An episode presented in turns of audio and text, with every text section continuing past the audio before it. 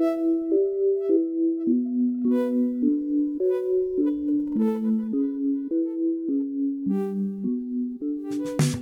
to the Think Deeper podcast presented by Focus Press. I'm one of your hosts, Jack Wilkie, joined once again by Joe Wilkie and Will Harrub.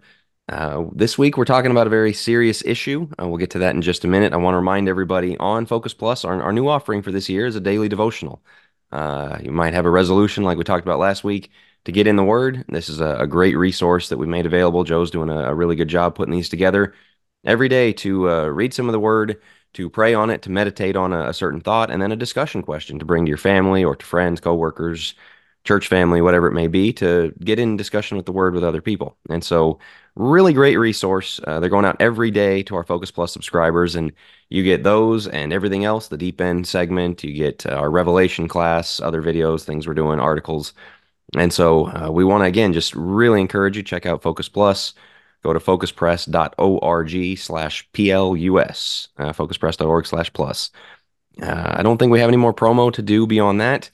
Let's get into this episode on the topic of suicide. We've talked about mental health a little bit before uh, but this is a big one. Uh, i want to get it out of the way right up front. This is not a substitute for care uh, this is not substitute for treatment or anything like that if, if this is a struggle you're having we're going to talk about some of the spiritual implications but uh, if if there's help you need, of course, Joe's a therapist. You can reach out to him or uh, just reach out to somebody. Uh, this episode certainly is not a substitute for uh, the kind of help you might need, um, and and so just kind of make sure you're, you're taking care of yourself, getting what you need. But uh, we hope this episode, a will will help those that are, are struggling with different mental health struggles, but also be with those that are just around other people. We're all around people who go with go through depression, go through tough times, uh, looking for the signs, looking for the spiritual implications of all this is what we want to discuss. So, um, Joe, being our, our resident licensed therapist, I'll uh, turn it over to you to get us started. Sure, sure. So the reason this is very relevant, um, a couple of reasons. First off, as as we were doing research, we wanted to do it based off the idea of Blue Monday, um, which is the third Monday of January, where supposedly depression uh, and, and suicide rates are at an all-time high on that specific day the third monday in january uh, as we were researching what i ran across which was shocking to me is that one in three americans know somebody who has committed suicide this is very personal for a lot of people this is a very emotional uh, topic obviously and again we want to do this justice we want to do this in a way that um, is is appropriate. We want to bring in the biblical discussion. We want to bring in some stats. And yes, we will go into some things hopefully that, that might help. But yeah, I thought that was very shocking that one in three people knew somebody who had committed suicide. But it comes back around to this time in January. And the Blue Monday has been this is something that I think goes back to 2004 or 5. They started pushing this uh, pretty big that hey we need to make sure you know reach out to your friends make sure everybody's okay right around this time and the reason why is look january is cold the weather usually stinks um, the credit card bills are due. You, know, you, you had a ton of fun at Christmas. Now you know we're kind of on the back end, and so we've had we have that post holiday blues, as they say, where all the fun was had. You were around your family. That's great. Now you go back to your boring lives. Now you go back to you know just having nothing to do. Maybe you're in your apartment all alone. Whatever it is. Um, and so yeah, there's there's a lot of reasons why this has kind of been pushed as a big thing. Interestingly, this is a myth this is not the most depressing day of the year, nor is this the highest suicide rate of the year. Uh, suicide actually spikes somewhere in spring, and there are a lot of thoughts on that as to those that kind of come out of winter hibernation. Everybody's kind of hibernating in winter, so to speak, and so being depressed, everybody around you is depressed. Whereas in spring, those that kind of have their their um, emotions tied to the weather, they come out of it, and some people don't. And so that's kind of the theory as to why spring is that much worse. But this is why we wanted to talk about it. Is look, it may be a myth. The Blue Monday may be a myth, but at the same time, we do know throughout the year, statistically, unfortunately, suicide rates are fairly high. But January, there's a lot of depression at this time, and we thought this might be a, a good time to tackle this discussion. Um, Will, I'm actually going to turn it over to you to kind of get us into some of the stats because, again, in researching this, this is a little bit shocking. Yes, that first stat of one in three Americans know somebody who has committed suicide, but I think this is a bigger problem than most people realize. Yeah, yeah, absolutely. Joe put together this list of stats for us that I got to say that the second one that's on here is um, kind of pretty shocking to me. So nearly 50,000 people committed suicide in 2022, 40,000 of those being male. 80%. That was a, a number that again kind of shocked me. Again, 40,000 out of the 50,000, 80% were male. Um, before we go cause on, of death. Yeah, before ahead. we go on, that's such an interesting thing in itself. Um, mm-hmm. Why? Why do you guys think male? You know, eighty percent male. off the cuff, off the cuff. Um, it's something that we've been harping on quite a bit. Um, in our masculinity podcast, is that men are somewhat societally uh, bullied is not the marginalized, right word, but, but, yeah, marginalized, put down, and yet men still have a ton of the responsibility. Um, it's not that you know we've talked about the responsibility without the privilege, and I think that's a lot of what it is. Is that a lot of men still have the responsibility, the the t- the really really tough job, being a father, providing, husband, whatever. But the respect, they're no longer getting the respect. They're no longer getting the, the privileges that are supposed to come with leading. Um, it's kind of all duty and and and nothing else. And so that would be kind of off the cuff the the thoughts that I have of like they have such a weight on their shoulders. And I'm not saying women don't, but I'm saying men have a a significantly heavy burden. They're stressed out at work. They're stressed out about their family, and societally they're getting kind of beaten upside the head repeatedly over and over again by feminism and um, that no one cares. Yeah, just yeah, kind of no one cares. So that'd be my answer, Joe. I don't know what, what you have to add. Yeah, I would say it takes people knowing about it to help you out of it and most guys just aren't going to talk about it it's kind of yeah. a it's a masculine code so to speak of we don't talk about our emotions we don't talk about our feelings um, i obviously as a therapist push back on that some. I don't think we should be sissies and that's not the point. But talking about your emotions is perfectly fine. You look at david he's dancing david's crying he's weeping you know he's man's man. You know he's killing lions and bears and giants and things like that. But he's still not afraid to show his emotions. We're in a different time nowadays where men are suffering alone and nobody can say anything about it, or nobody will say anything about it. And so I think men kind it's of interesting trapped that, in that. I, I was just going to say, do you see any kind of difference among the generational gaps? Because I certainly think for older generations, that is kind of the the standard belief is like tough men don't cry, men don't talk about their feelings, men don't share their emotions. I mean, I see that you know 50 year olds and up and I, I, think a lot of 30 40 year olds struggle with that but to me kind of the younger generations now are the ones that are kind of pushing back on that a little bit um, at the same time though suicide is is still you know pretty highly a young person problem as well so i didn't know if, if joe from your experience or your research if you saw any anything you know that would relate that to again the idea of the older generations having that mindset and maybe the younger generations not as as much yeah, it's it's interesting because you're right. I would say 40 and up. Really, that's kind of the mindset uh, for men. We swung the pendulum uh, to the other side with a lot of the younger generations, and I think this mm-hmm. gets into so you have two separate problems for depression. One is loneliness. The other is learned helplessness, specifically when it comes to men. And Loneliness happens when you don't talk to anybody and nobody knows about your emotions. Learned helplessness happens when you wallow in your emotions and uh, feel like you can't get out of it. We have both sides. The younger generation is more on the learned helpless, the older generation is more on the lonely.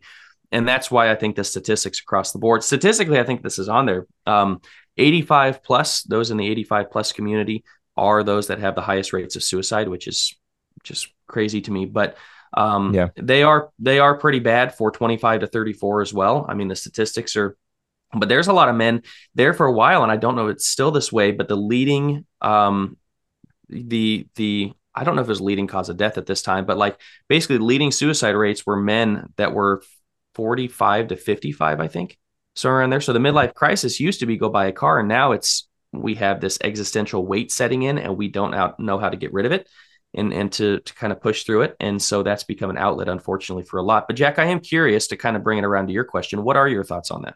I think you guys are right about the cultural pressures, and uh, you know the other thing, uh, one of the really big ones is the military veterans issue. I mean, very high suicide rate, yeah. unfortunately, uh, from those that come, have come back from Iraq, Afghanistan, and all that. And so that's a there's all these cultural pressures, but I also think it's going to be a timeless thing. I can't see a society in which the female suicide rate is higher than the male suicide rate for the same reason eh, that men, you know, commit more of the crimes, but also men, you know, perform more of the higher achieving thing. There's just like the extremes of what masculinity can go to are higher and lower, and, and that's not you know putting women down because they don't they don't commit the crimes either. It's just kind of men are like a volatility there almost. Yeah, well, and men are wired for achievement, dominion, all that. We've talked so much about that in our gender episodes that when you don't have that, when you have the learned helplessness, when you kind of have the caged animal feel, women, eh, we're not wired the same way. And, and I don't think they have that wiring to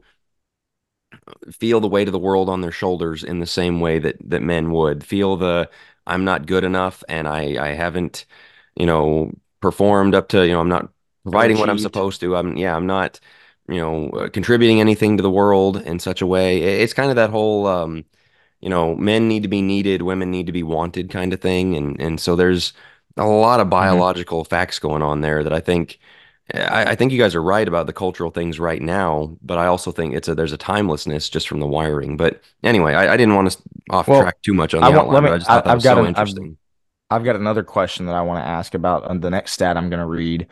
Rates, suicide rates increased 37% between 2000 and 2018. So essentially, for the 21st century, suicide rates are going up. Joe, I don't know if these are U.S. stats um, or not specifically, but for the sake Yeah, of argument, let's let yeah, I think let's assume that they are.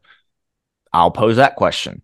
What do you guys think, you know, is significant about recent times, I guess, that is contributing to increased suicide rates? Again, 20, 2000, 2018, 37% suicide rate increase. That's pretty significant. 37% is not small. That's a pretty significant jump. What what what, What- jumps to mind as far as that goes? Well, what's majorly changed since the 2000s? Internet and social media. Social media. Yeah. social media. In my opinion, that's it. I mean, you got online bullying that pushes a lot of kids to commit suicide when it used to be, you know, you had to deal with a, a jerk bully at school, whatever it is. But hey, you're going to go home. Your family loves you. You're taken care of. He's not following you, right? He may follow you home and pick on you, but there was always a respite. You get home now, now he's making fun of you. You know, now he's online. Now he's, he's taking, you know, making fun of your pictures. So from a youth perspective, I think that's the case. But even as you get into the older generations using social media, there is a loneliness and it kind of lets you know how many people are out there that you know and how Well- few people actually care. And you've got the comparison angle as well. Constantly comparing your life to other people, and you know what my life is so miserable, and all these people's lives are so great. Yeah, Joe, I, th- I think you nailed it. I think that, but I would also add just kind of the societal unrest, I guess you might say, of like we all and because what the another thing about social media is now, and more so the internet, I guess, than specifically just social media. But think about how many more things we have access to to be quote unquote depressed by of like you know you read all the news stories and you see all the how the how poorly the world is going. And i think 30 40 years ago yeah you had the tv and you had the newspaper or whatever but it, it didn't it wasn't quite as you know you could still kind of separate yourself and you're at your own you're you got your own family your own home life you're going to work you know it, you were a bit disconnected from it. Now especially if you are somebody who is enveloped in the social media internet world let's face it there's a thousand different things every single day you can look at and it can it can uh enforce a negative reaction like you could you could be you know man that's just awful that this and that's happening and i, I think the again the internet explosion and the social media explosion also contributes to that I'm going to add a couple things. Number one, I mean, there's the godlessness factor does not help. Yeah. Now, there's plenty of countries that are not very, you know, Christian that don't have this suicide rate, but our nation has a unique raging against God thing going on right now. The rise of atheism, the rise of LGBT, all of the things that have happened that are going to lead to that kind of depression. And and kind of I think related to that is because we don't have religion, this suicide increase has come in the age of mental health has come in the age Mhm. of, of SSRIs, mental health drugs, of of you know the therapy boom and all that. And Joe and I have talked about this a lot. You know of good therapy, bad therapy. Uh, I'm more distrustful of, of therapists in general, not you know, but I, I think it can be done well. Obviously, I you know you trust joe though right I- I yeah, hope so. yeah. I mean, like, uh, Most I of the time. Most but of the that's kind of I think Joe would agree with me in that the majority of Oh, therapy is bad. The majority of advice is bad, and not only that, we live in a culture, and this goes a little bit with our goals episode last week, that glorifies weakness in a way that almost makes people want to stay there. Yeah. You know, you you post Yeah. on social media about you have mental health problems, you're gonna get a lot more likes than you will about, man, I'm doing great. You know, like that there and there's like you'll see that hashtag end the stigma. There's not a stigma anymore. There there's I mean like it's the kind of thing where you're going to get 50 nice comments and if there's one mean comment the other 50 are going to attack that person and I, I don't think it's a bad thing you know that that people get support i mean on the other hand social media support is very shallow it does not really pay off right, in, in yeah. real life brain rewiring of, of making it a better place but the other thing is it's incentive to wallow it's incentive mm-hmm. to kind of stay there and you know that I, I i think what we've done with mental health, especially the world that has uncoupled it from God entirely and is going to that in place of God. And I'm not just saying we'll say a prayer and it all goes away. I'm, I'm not saying that. Right. But you need that grounding of eternal value of the soul that therapy is trying to circumvent. I'm glad you brought that back around because that's that's exactly what I was going to get into is what is life without religion? What is life without God? And what has changed since 2000 is you're right. You consider, you know, 2001, you have, uh, of course, 9 11. Then you have the war. We go to war, right? Um, war on terrorism. And then 03, they legalized homosexuality. Yeah. 03, there you go. 2008 um, is the financial collapse. 2009, right? Like everything is really bad at that time. People are losing their homes. There's a lot of societal things. We've grown more polarized, but Jack's right. He hit the nail on the head here, which is we've grown more godless. And what is life without God? There literally is no purpose. I tell my clients, even the atheists that I work with, it's like, look, my job is as a therapist, as your therapist, is not to convert you, but I will tell you I have a difficult time treating this, whatever you're dealing with, without using God. I'm just going to tell you, this is why I'm a Christian. I'm not pushing on you, but this is why is because everything is grounded in God. And what is life without him? It's worthless. Well, what do you see people, you know, where, where does suicide come from? My life is worthless. It has no meaning. It has no value. Everybody'd be better off without me. That's a lot of the thoughts that kind of are there. There's this hopelessness that pervades. Where's the hopelessness come from? There's no God. So where also do we see this? Let's dunk on public schools one more time. Public schools are are the meat grinder, man. You put kids in, they come out, they don't know how to think their way out of anything. Most look, we're gonna get all the, that's so rude. It's just the facts here. They don't teach you how to think. They teach yeah, you. Yeah, statistics back that up statistics, and they're so willing to stick you on, as Jack said, SSRIs, on Ritalin, on anything that's going to keep you a, a kind little boy. They don't know how to deal with any of those things. So when you're when you're on SSRIs, and we know people who have attempted suicide because they got the meds wrong. How many people get their meds wrong? We have half of America on on meds, probably not half of America, literally, genuinely, probably a third of America on meds, and yet we're still dealing with this. What does that tell you? This is not a medication. It ain't problem. working. Well, it's the same it, thing it you do working. with the rest of your health. Of there are things that caused you to get to this point. We're not going to address those. We're going to try right. and find a pill that will band-aid over it. And right. you do that with your health, you do that with, you know, all kinds of things and they're doing it with mental health too. Of, well, let's try this pill. And and having known people, you know, who have, have been on the meds and and you know, have been prescribed these things, it is infuriating hearing, you know, that they'll have a bad spell. Well, the doctor's just adjusted my my levels. They're trying a new one on right. It's just you know roulette and like that that is you're just taking a gamble every time. Well, hopefully this pill works. Hopefully this one lines up with your your chemical. Uh, like it's, and I, I know we'll, we've probably got some people listening or say, man, the, the meds saved my life. Look, it's case by case, but on in general, throwing a pill at at, at a problem and hoping it's the band aid that that covers up the problem is not a long term solution. And and that's really what we want for everybody is man, it's tough to be in that spot. Let's find the path out of there. That's that's not you got to be on a pill for the rest of your life, but like let's get you to a solid place, you know, in your mental health and your walk with God and your relationships with others, whatever it may be, that this isn't the case. But man, the the whole structure of everything that we have right now in society, I think is driving a lot. Of, I think that there's a reason that it well, correlates so closely to our mental health emphasis and higher suicide rates.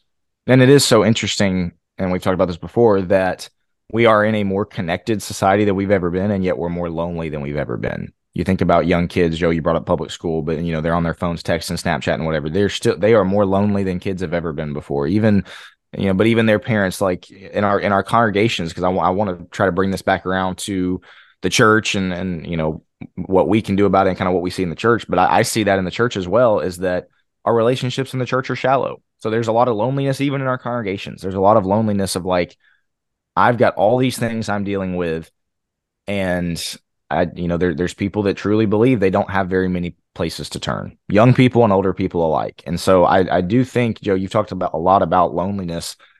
Obviously, I think that's a huge contributing factor. Is that despite the fact that we're in the social media age, despite the fact that we can pick up the phone or pick up, you know, our, our iMessage and instantly be talking to somebody, there's not a lot of deep relationships. That's why we've had episodes before on the importance of of, of really deep relationships and how to find those and how to establish those. You know, I'm I'm no expert, but I do think that that is you, you want to talk about something that would specifically in the church, I think, help with a lot of this is just breaking down those walls of shallow unity, breaking down the walls of shallow fellowship, and truly, truly being there for one another as we see in the in the in the early church. Um, I, that, that's just something that I wanted to bring up because I feel like again, when you talk about the church, theoretically, that's our family, but yet loneliness is still a huge, huge problem. We're going to come around at the end we're going to hit this again, Will. So you may have some more thoughts on that that we want to get to later because as Jack said, we're not look, looking to give advice from a legal perspective or anything else here, but we do want to offer some hope. And that is one of those things that we're going to come to at the end and give a few things of what we can do. Loneliness is going to be one of the biggest ones. We have to be relational people we got to work through the reasons why we're not. I want to finish with the last two stats and then get into a, a different discussion, but a, a similar, I suppose. Um, last two stats though, in 2019, there were 1.38 million suicide attempts, and 9% of people in America have attempted suicide. It's almost one in 10 have attempted suicide. Um, that honestly shocked me. I there's part of me that doesn't feel that's right. That, that to put a number right, on that, that's 10. what about 30 million. Ten percent of three hundred million. Yep. At this point, uh, I feel like that. Million. Yeah, I feel like that number's got to be high because you think about ten people that you know. I, you know, I've I've known one or two people uh, who have attempted. Yeah. Um, I know a lot of people that you know like, about though. That, that you know uh, difference. that you know about for sure. But on the other hand, like if it's a serious one where, where somebody's hospitalized or whatever, I mean, like this is you have to determine what does what does that mean. I mean, there could be those that are self harming, cutting things like that is that seen as a suicide attempt potentially? I know lots and lots and lots who have done that unfortunately yes i'm a therapist so of course i've seen that but you know i do know a lot even outside the therapy realm who have who have self-harmed if they're looking at that i could see the 9% being those who have self-harmed and attempted that seems very high especially in the fact that you know through the one year but still you're talking in I 2019 alone come up say 0.7% of uh, 18 or older made at least one suicide attempt so yeah, that, there's no way nine percent is correct. Nine percent might be including self harm or something like that. Yeah, that's all I can figure. When I looked at that, it's like that's that can't be right. But either way, that's this is why you got to you got to do the the research. I did look at multiple different websites. One of but, the other um, things of all these stats that that you you've given here, they're all horrifying stats. These are all prior to 2020. We know mental health yeah. went in the tank after lockdowns, mm-hmm. after job losses, after the economy, like everything that's happened in the last four years it's even worse. And, and so like it all of these stats you can you can pretty safely say it's gotten worse on all of them. I mean, one so of them was the, the 2022 so suicide rate, but the rest of these were pre 2020. Yeah, you know that 37% they actually say it dropped. I think it it, it increased 37% from 2018. It actually dropped uh, 5% 2019, 2020, and then went back up and almost hit that same high again. So they're saying it's lower since 2018, I don't agree with that. Um, again, just from anecdotal evidence, I don't agree with that. But you can look at the mental health struggles that people had. We know that was terrible. Why? Isolation, back to your point, Will. But I want to get into a different discussion, fellas, because this is it, it's kind of the crux and it kicks off a few things. We're going to bring in some biblical discussion here about depression and, and maybe some of the, you know, what we see in the Bible about it. But before we hit that, we've talked a lot about the mental health. We've talked a lot about being depression, but I'm sure there are people listening going, it's just the most selfish thing you possibly could do. Are we really going to sugarcoat it and say it's depression when really it's just selfishness? Where do we fall on this selfish versus depressed um, axis? What are your thoughts on that? Do you think suicide is more of the ultimate selfish thing you could do, or do you think it's more of this is really hurting people who are depressed? I'll I'll uh I'll brave the the waters on this one first, and then let Jack uh, wade into it after. Yeah, this is um, it's a tough one. I it, I don't want to give like a uh, I guess kind of cop out answer you might say, but I I do think there are elements to both of these things. Um, I fully, I, I do think there are a lot of people out there who truly believe that that's the only way out that they have. And for those people, I, I strongly sympathize with. I feel terrible about that. I think that that's something that is just one of the most tragic things in the world. Again, when you feel like you have no place left to turn, and that that's basically the only parachute that you have is to is to you know go that route. I, I do think that I do think there are people that that fit that bill. I guess to to answer that question, but I also think that there are people that fit the bill of I don't know. It's it's more of a you know attention type of thing and, and i'm not even talking i'm talking more so about like the those who, who talk about it a lot and those who want to bring it up and yeah i think there's elements to both sides here. I, think that there, again there are people that they feel like it's their only way out and that that's that's just the, the route that they choose to go. And again the loneliness contributes to it. But i also do think that there is an element of selfishness to it of like man you still got a family. You still got people who who love you and care about you. And i think social media has driven the you know, kind of making everything about yourself age that we live in. Whereas times times past, like yes, everybody's been self interested, but you know, life was more about family. Life was more about community. Life was more about church. Church, you know, 60, 80 years ago, 100 years ago, it was about religion and things like that. And now everything is about you, you, you, you, you all the time. Um, so I do think that contributes to it as well. What are your guys' thoughts? Uh, you know, sometimes you, you hear the motivation of kind of like, well, I'll, I'll show them, you know, like I, am going to basically get back at, at the bully, get back at family, get back at, you know, like uh, they'll miss yeah. me when I'm gone kind of thing. I don't know how much is that. I think more often than anything, it's I'm not needed, I'm not wanted, so I'll just remove myself Disappear. from the situation. Yep. Yeah. And it, I mean, it, it's a really hard thing to talk about. Um, I, I, never attempted, but of the three of us, I would imagine it's pretty safe to say I was closer uh, in consideration of this than than uh, either of the two of you. Uh, I don't know, you know, I, I can't speak for everybody, but like I, there was a point in my life where I had a real long conversation with myself, um, and it's I, I can relate to the thought process, I, I guess to say of just like there really is no point, you know, and everybody, yeah, it might hurt them for a, a little bit, but they'll they'll move on. They're they're they're okay. They're not going to mind that much. Um, and and so it's not. I mean, you can say, oh, you're just oh, you're not thinking of others. You're just thinking about yourself.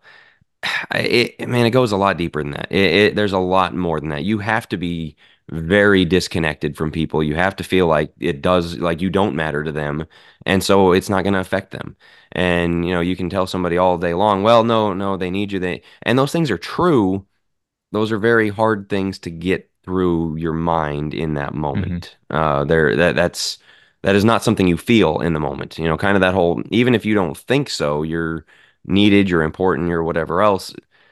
Yeah, I, I mean, like that on a logical basis, but it's not a logical thing at that point. It's it's very hard. I, I don't. I know. would say it's it's the rose tinted glasses kind of we talk about is like your perspective on life is skewed at that point. Is it selfish? Mm-hmm. Absolutely. Mm-hmm. Are you seeing it as the selfish thing that it is? No, because you are kind of clouded to that. Exactly to your point. And that's I think is my problem headspace. is people who are not in that pit going, oh, you're just being selfish. You know, I I can see so clearly how you know other people would be affected by this like well they can't see that and so if they could see that and they were still going to do it yeah it would it would be pure selfishness and you could say there's a selfishness in not trying to see others perspective and, and maybe so but i really think some people really overdo it with the selfishness when you just you don't really understand the loneliness that would take somebody to that point and you have to realize that the strongest thing on planet earth is the will to survive the human's will to survive and if you're willing to go above that, to go beyond it, most of the time it's not a rash. Most of the time, I'm not saying this hasn't happened, but it's not just a rash in the moment decision because our will to survive is so strong. Most of the time, these people have been stewing about it, they've been thinking on it for a long time. And hence, to your point, they've gotten so disconnected from from people, but also from reality that they don't see it as as the selfish thing that it is. So once again, is it selfish? Yeah, but it's really easy to say on this end of it where we're not necessarily, you know, where we're not suicidal, we're not dealing with ideation.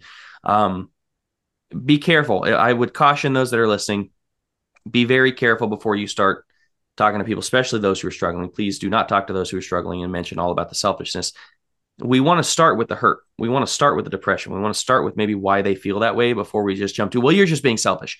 You know, there's people, I know people that have gotten incredibly depressed because they give and give and give and give and give of themselves and feel like nobody ever cares about them. Nobody ever gives back to them. Nobody's ever there for them. They're always there. They're always picking up the phone, but who gives back to them? And so it's like they've been the epitome of selfless up to this point. Maybe they're looking at the suicide as nobody cares about me because I've been selfless and nobody else is selfless for me. And at some point, they got to start thinking about themselves. Now, suicide's not the way to do it. But I would say we need to call back to if we give so much of ourselves that nobody ever, we're never taking care of ourselves, we're not paying attention to ourselves, and we kind of become that doormat doormat that everybody walks over because we have no boundaries and, and like nobody really cares about us that's a very dangerous place to be we have to have a, a you know love others as you love yourself right and it's the husbands love your wives as you love yourself there's inherent in that this idea that we love ourselves suicide is going against it we don't love ourselves we have a deep hatred of ourselves because you wouldn't harm somebody that you love so yeah, let's just be very careful as we we talk about this subject to make sure we're not just saying, well, those selfish jerks. It's the same thing they do with with you know porn addiction. Those perverts, like you don't understand the problem, so get out of the way. I think it. Quiet, I think it could be a malignant self love of. There's a self focusedness there that you, you can't get your eyes All off right. of yourself in that uh, and, and, it's just kind of like, well, I can't get things to where I want them to be or, or, as I feel they should be, and so I, you know, I quit the game. I'm, I'm just unplugging. Sure. Um, because I, I, I, think you know, you mentioned reality. I, it's entirely possible that it is reality. There's nobody to turn to. There's nobody to count on. Nobody that cares. Um, that I think we have to emphasize, especially from the spiritual perspective, that doesn't give you the right to end your own life. Absolutely that doesn't, not. Absolutely you know, that, that's playing God. That's not because God uh, is there. Yeah, God is mean, there. That's who. That, that's, that's, who brings us. Yeah, sorry. And, and you know, uh, man, a lot of people, and it's not to compare struggles, but a lot of people have been through a lot of bad things. You know, uh, um, concentration camps, Siberia. I mean, stuff like that. That uh, you know, you can read those stories, Solzhenitsyn and uh, Viktor Frankl, and guys that wrote their books on wow, I mean, just awful, awful, awful stuff. And and you live through it, and that's you know, hope and brightness comes out of those things. Even in the Bible, people who went through, you know, Daniel in the lion's den and Joseph into slavery and all that stuff. I mean, like hopeless situations in where it's like, man, it, it is all over. Okay, but the sun rises tomorrow. You owe it to God to to wake up and you know let him let let him handle that stuff. I, I think it's really elevating yourself to a, a decision maker standpoint you haven't been given, and so that in itself is a little bit is a I hesitate to call it selfishness because that's not how you people usually mean it, but it is a a, a weird level of self importance. Uh, it, it's so mm-hmm. backwards. I mean, like all all of this is it's a self importance that kills self, and so that doesn't make sense. But it, it doesn't make sense. Yeah, that's what makes this such a difficult discussion. Is and and what I would say is there we can't paint with a broad brush. There are people that do it for all sorts of reasons, and there are people that are incredible. And I think Will, you mentioned this, that are incredibly selfish, and that I'll show them. Um, I know the Twenty One Pilots song. I think it's Neon Gravestones or whatever, where there's this. There's just been this glorification of the celebrities that that do this and such, um, that overdose, things like that, and we can kind of glorify it to the point that kids can look at it and, and get this idea in their mind that oh well that's what the celebrities are doing, and I don't think kids I think they use that as an excuse for kids that are already hurting, but I'm not going to stand here and say that there's not any um there's not any, you know, self motivation. Like absolutely there's kind of like notoriety seeking almost from for, from a young Correct. person's perspective, yeah. But it's just we cannot paint with a broad brush when it comes to each and every individual yeah. decision. So I guess that's what I would call on just to be careful with that. Well, but Jack, you, let me go for it. Go. I was just going to go ahead and move us into yeah, kind of the yeah the biblical tenets of this and, and what we see in the bible obviously there's there's not a lot um when it when it comes to suicide itself or you know depression mental health of course we've discussed but we do see there are several individuals in the bible that you know struggle with depression from time to time you know what we would call depression and just negative thoughts you know however you want to define it david just read the psalms um there's so many times you you kind of see that's one of the beauties of the psalms you kind of see the highs and the lows of David, uh, his emotion and and you know the way that he copes with it, and where for him, where does he always go back? The Lord, God, you know, his fortress, his rock, all these things. But you see Elijah going to to the brook Kerith. Um, you see obviously Jonah, um, who could argue his was very much a, a selfish um, level of depression there. But you even see Paul, Joe, you've got on here Second Corinthians 1, verse 8. Um, whereas he's kind of opening his letter, his second letter to the Corinthians, he says, For we do not want you to be ignorant, brethren, of our trouble, which came to us in Asia, that we were burdened beyond measure, above strength, so that we even, or so that we despaired even of life. That's the Apostle Paul. That is the Apostle Paul, you know, writing there, talking about despairing even of life. And so, you know, it would be ignorant for us to try to, you know, say that depression, mental health issues, or whatever is a newfangled thing. There is a rise in, you know, discussions about it, but you know, we see stuff like that all the way back in God's word. We we see again a lot of it you see in the Psalms of of David asking God, "Where are you?" during all the during these really tough times. Gideon asks it in Judges, you know, "Why do you hide in times of trouble?" Um, that kind of thing. Joe, you've also got a list on here of we do see some suicides in the Bible. Um, it's not like we we read it; they they read as narrative. There's not like a referendum on you know this was right, this was wrong, whatever. But we see several individuals commit suicide. Abimelech and Judges, Samson and Judges um, Saul with his armor bearer in, in 1 Samuel 31, Ahithophel in 2 Samuel 17, um, Zimri in 1 Kings 16, and then of course the the most famous case, uh, the most well known case, I guess I should say, is Judas um, hanging himself. Um, yeah, so you say the Bible doesn't have a lot to say about it. It does, uh, there there are several, there are many examples um, of again depression, feelings of, of you know, kind of giving up hope and then and then suicide again cases. Guys, how do we relate those things to what we what we're talking about today with this episode? Because again, it's it's not like the Bible reads and Samson killed himself and that was wrong. And Samson killed himself for the you know what I mean? Like it, it reads more so as narrative than anything else. So how do we relate you know those things to to the episode and what we're talking about? I got a couple thoughts on this. Um, first, you can make the case. I guess Samson's a good guy. He kind of redeems himself through. It's horrible to say, but you know, like through the suicide and the fact that he's killing a lot of Philistines at the same time. But these are not good men. Abimelech, um, Judas, you know, the the Ahithophel, like these aren't good men that are doing that. This was not some noble thing that was done. Saul with his armor bearer, like it was the coward's way out, and you see that through through Scripture. And so that's not to be.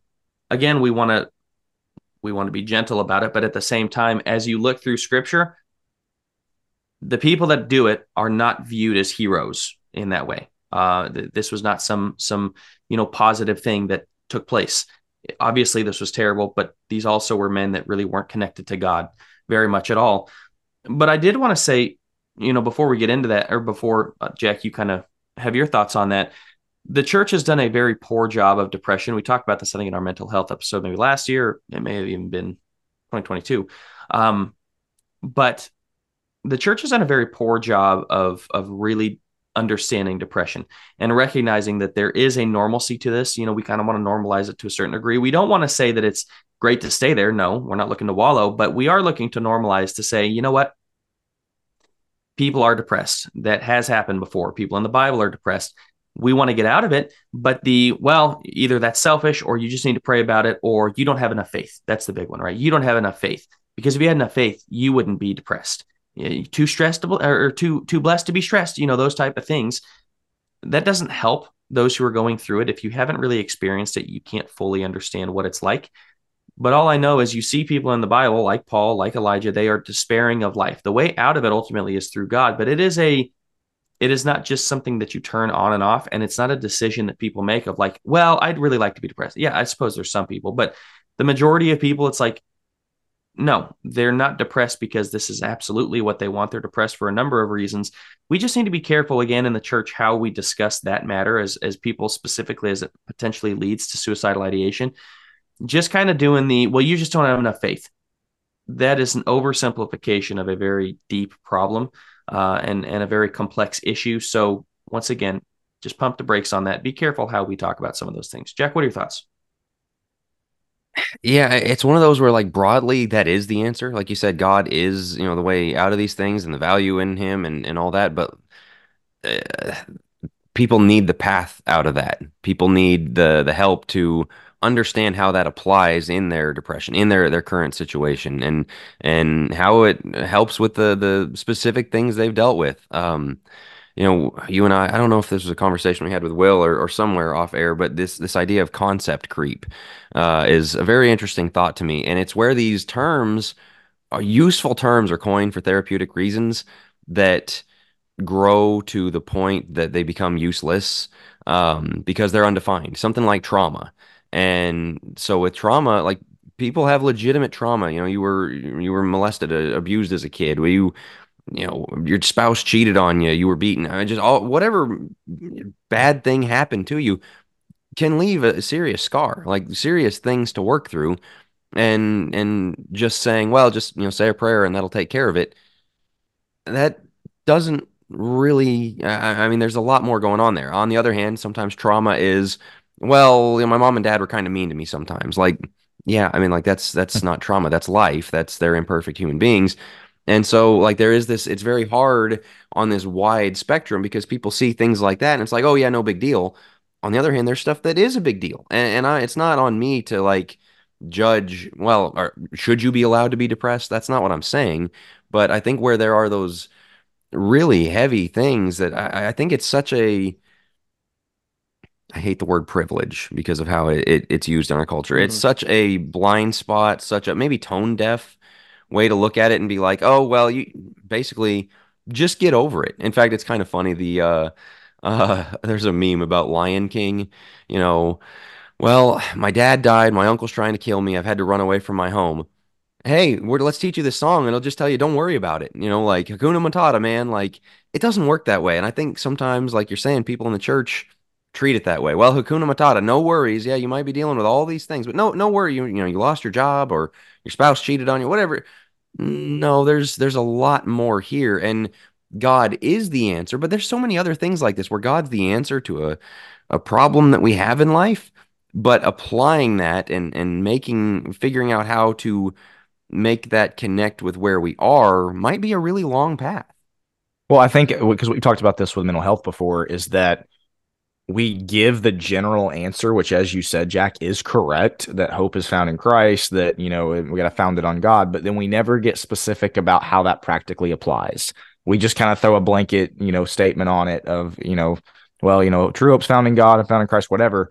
And the specific things that we want to get to. In fact, I, am going to switch our outline up a bit, guys. I want us to hit the questions first and end with the how to help, um, if that's all right with y'all. But yep. to to finish my point here, I think again, the more specific we get with the application of like, yes, hope is found in Christ. Here is how to, I guess, almost like access the like. Here's how to keep that at the forefront of your perspective, and here's how that's going to help you, rather than just throwing it on there, like you said. You know, you know, maybe pray more and study more is, is typically what what we say. But I think there's so many more things that that we can that we can bring up specifically when dealing with this. But guys, we are going to run out of time if we don't hit some of these questions because uh, I want to end with you know how do we help? Um, I'd say there's there's two really hot button topic or two hot button questions that we need to answer, and it's the questions that most people, when they Google stuff like this, this is what they're asking.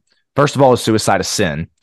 But then, secondly, because uh, this is actually something I, I, vividly remember this. I was in, I think, in a high school class, um, and this was taught that you immediately, you basically, you punch your ticket to hell as soon as you commit suicide that if you commit suicide, you guarantee that you are going to hell.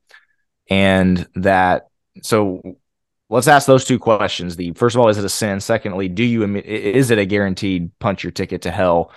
Um, you know, decision that you're making to where, because obviously that that's, that idea is based in the fact that, well, can't ask forgiveness for that one. You know, you can't repent from, from doing that. And so therefore, because you know, you've ended your life. So therefore you, again, punch your ticket to hell. So guys, what are your thoughts on that? Um, I guess we'll take question one and then go to question two. I would say, yeah. Sure. I mean, it, it's a sin. Uh, it's you're ending a human life, even if it's your own. You, your life is not your own to take. I mean, that God gives, God takes away. I mean, you can learn from Job on this of like, yeah, like I, it's not mine to to decide what to do with in, in on that grand scale. Uh, and so it is a sin on the idea of okay, well, and I think some people kind of have what we've talked about as like the checkpoint salvation. I sinned and didn't have time to you know ask for forgiveness. You know, like like if you if you cuss and get in a car wreck type of thing. Yeah, right, right. You know, like the the you didn't reach the save point, and like that's grace flows forward and backwards. You know, the blood of Christ forward and backwards kind of thing. Um, and so you can be forgiven of it. I I, I think it would very much be a case by case basis. I think sometimes there is a selfishness involved. There is a, you know, uh, maybe because one of the other things is sin can drive this. And, and, it might be at the bottom of sin that you're you're running away from. I, I mean, like transgenderism, it's what like a forty percent attempt rate. I mean, it's awful. Uh, and, and, so it's and obviously we're not talking about like a Christian who, know, we're talking about somebody who's gone that far down the road. But there might be secret sin. There might be a, a secret drift from God that has led you to that place. I don't think that's the case for everybody. And, and so I, I think it's incredibly hard to say. On the other hand, it because we can't say you're obviously taking a risk that you don't want the eternal, you know, consequences of that. And I think that's that needs to be a very big motivation. As I said before, and it's not something I really want to go down the details too much. In that long conversation I had, that was one of the primary things of like, I don't know where I'm going to wake up in for all eternity when it's over with if I did that. And that's a really significant consideration that that needs to factor in. Because if you just give everybody a pass and be like, well, it's just so bad that God's not going to hold that against you. Who are we to say that? I mean, where what scriptural right. backing do yeah. we have for that? It's what I would say on that note is like, and this is not to you know water it down, but like you're not increasing your odds of of ending up in heaven. Just to just to put it put it kind of lightly, like right, not you're not increasing your odds in that way, Joe. Yeah, no, I would say definitely is a sin. It's murder. Um, but I would I, I agree, very much agree. There are certainly circumstances where the person is clearly not in their right mind. There are those that are, you know, it's the same as like somebody who's autistic, you know, who who ends up harming themselves in some way. They didn't know any better. There are those that I think probably fall into that, and then there there are those that very much know. Um, I was thinking, Jack, as you were talking, some of the celebrities, some of the some of the church celebrities that have been caught in scandals you know, and uh, the kind of the fall from grace, and that can lead toward things like this. It's like, well, that first off goes back to our selfish discussion. They're just trying to get away from the consequences. But second off, we never know what's kind of surrounding a person's life. To your point, but is it a instant ticket to hell? Only God can say. Uh, but it is a significant consideration, as you both said, that I think needs to be taken into consideration. Like we just don't know. We don't know. I don't. I, like I don't think believe that there are individual circumstances, and I think each one is different. But why test those odds? I agree. I agree with that. I, I would just say I, the way that I phrased it of like guaranteed punch your ticket to hell. I, I don't believe that. Uh, I do think that you know that that mindset is driven by the false view of again, as Jack said, checkpoint salvation, and you got to make sure and did you ask for forgiveness? Well, then I guess you're not forgiven at the moment, or I guess you're not saved. I guess the blood of you know, blood of Christ isn't covering you again, I, think those who believe that about suicide are that that's their view of salvation and their view of forgiveness and grace, which I think is an incorrect one. Um, but to fully echo exactly what you know you guys are saying, I fully agree. Uh, it's not odds I would want to play with uh, because we we know it's it's not going to like I said increase the odds that you're going to be in heaven, and so those are again tough questions, but I think questions that that people need to ask. Guys, we got a few minutes left. And Joe, you put this list together, so I'm actually gonna gonna start with you here. How do we help? You know, what, what let's say we know somebody who is struggling with these things, or maybe we suspect um, that somebody is struggling with these things. What do we need to? Again, let's let's get practical. Let's get specific with how can we help? What what what are some thoughts you have? Yeah, first and foremost, you need to listen to them. You need to be a friend, you know, a light in the darkness for them and be a true friend who's not so busy judging them and telling them, well, you just, again, you, you lack faith or you're wrong or you're in sin or whatever else. Listen to them. People are going through all sorts of stuff. You have no idea what they're going through. This is something I learned consistently in therapy. Is like, man, you just don't know. They present a great facade. They come to therapy. It's like, I had no idea. Excuse me, that your life is, you know, that you're struggling so much. You just don't know. So, first things first, excuse me, listen to them and the second thing I would say is very much adjacent to this of like, let them feel. We're not comfortable in our own emotions. And so the temptation is just push them through, push them through. I don't want to sit in sadness. I don't want to sit in hurt. I don't want to sit in grief. I don't want to sit in anger or whatever it is. We don't like that on our, you know, by ourselves because there's just this discomfort that comes with it. you need to let them feel what they're feeling. If they're angry at some things, let them be angry at some things. Let them come to the end of it. There is be angry and do not sin. Anger is not a sin. Um, if they're grieving, if they're hurting, if they're sad, whatever it is, let them feel that. Let them understand, man, it's okay to hurt. It's okay to be depressed. You're not in sin for being depressed, but you know, once you accept them kind of where they are, now we can help them out. If you're immediately trying to fix it, Fox, you don't understand me. You don't understand the problem. Okay, help me understand. Tell me what's going on. I'll listen to you. I'm going to be there, active listening, right? We have to be engaged with them. Then we need to let them feel. Once we let them feel, then we can kind of get into okay, there's hope found in Christ. One of the biggest things that doesn't get talked about a ton, but we have to have a strong understanding of the importance of life. We talked about this, but like this goes along with as we didn't even hit on this point, but abortion as abortion got incredibly, you know, got way, way worse with Roe v. Wade and everything else and, and hitting record numbers and such, which is just horrible in those mid, excuse mid 2000s and such. There's what, what is life worth? We did talk, talk a little bit about it, but like we have to have a strong life has been devalued. Life matters. Exactly. Yeah. Life has value. Life matters. Your life matters from an individual perspective, not life as a whole, right? Your life. It's the same thing like, well, Jesus loves us all. Yes, but he loves you too from a relational, from an individual perspective, he loves you too. They need to know that. They need to understand the hope that's found in Christ on an individual level. We can't just stick with the platitudes of Jesus loves everyone. Like, okay, that's great, but what does that mean to me? I know I fall into everyone, but we need to have a very real conversation with them about what their life is all about, kind of the existential. Be a, you know, be be careful, be cognizant of the fact that going right into fix it fox mode may not be what they need well, we're going to get you on a, you know, we're going to set some goals for you. We're going to get you on this 30 day plan to get you out of this. We're going to do this, do that. Listen to them first before you start making suggestions. That would be my thing. How about you guys? I would say with all those, there's kind of the assumption that somebody's talking. I think that's the biggest problem is there's not the outlet. And man, you see the posts on Facebook of, you know what, I can uh, any time of day and night, you know, I'll put a coffee pot on. I'm here for you. Nobody ever takes anybody up on that offer. That that, that is so useless. That is so almost virtue signaling, but like nobody's gonna go, oh well, Jimmy said on Facebook I can call him. It's two in the morning. I better not, you know, like go through with this this plan. That's not how it works. it, it is the person who is a constant, and I, I've got to do a better job of this myself. But eh, man, it, it's not hard to send a text. It's not hard to just keep a keep a hand on somebody you know even from a distance so that you because if they do need to talk and they are open to talk they're going to go to the person that has been there for them to talk to or that, that somebody they know is cares about them and that doesn't happen with somebody they, that's never talked to them and so just be there for people. And, and that's a really hard thing to do but it's also not that hard on on the small things.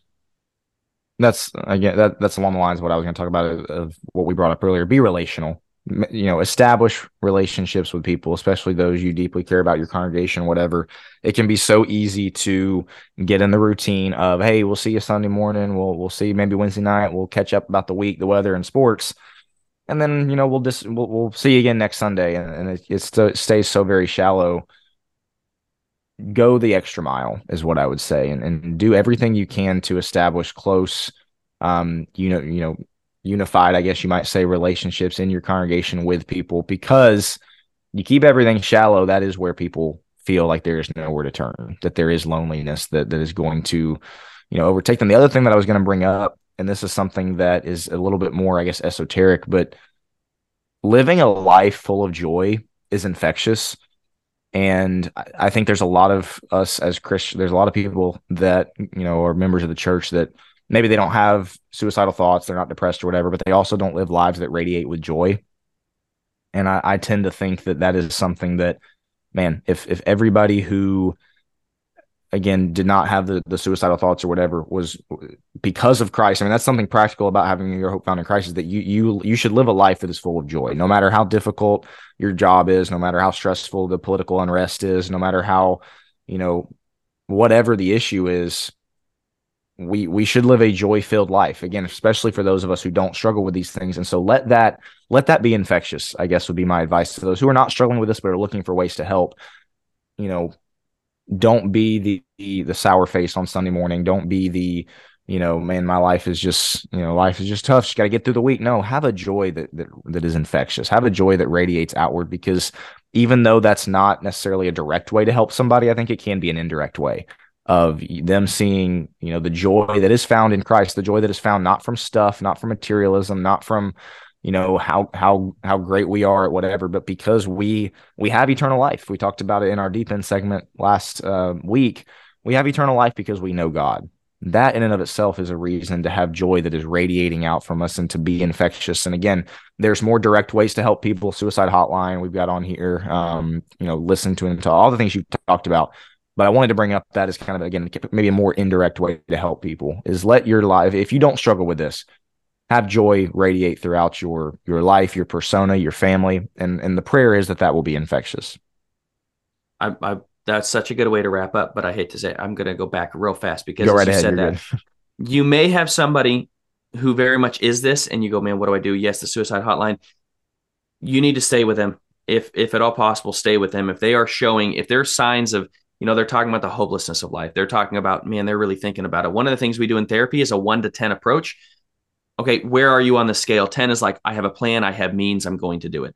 Um, if they really start to like we're hitting a six a seven they kind of have an understanding of what they how they plan to do it maybe they're in the middle of getting the means they're looking to find a gun whatever it is you need to immediately get them to a hospital suicide hotline things like that so from that perspective again this isn't all the advice in the world. Like please don't just take this as the advice.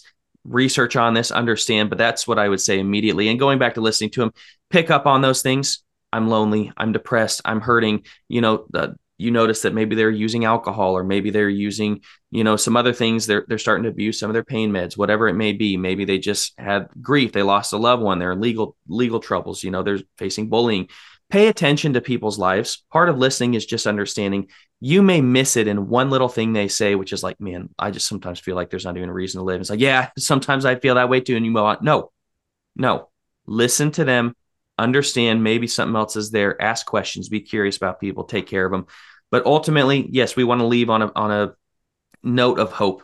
There is hope found in christ. It's not just some platitude we say he is the reason for living he's the reason for everything there is no purpose to live apart from christ in my opinion like he's he's everything he underlines what we're supposed to do on planet earth which is to get close to god and he's the conduit by which we can do that so help people realize that and let them know that there is hope to be found in Christ. There's purpose and value to be found there.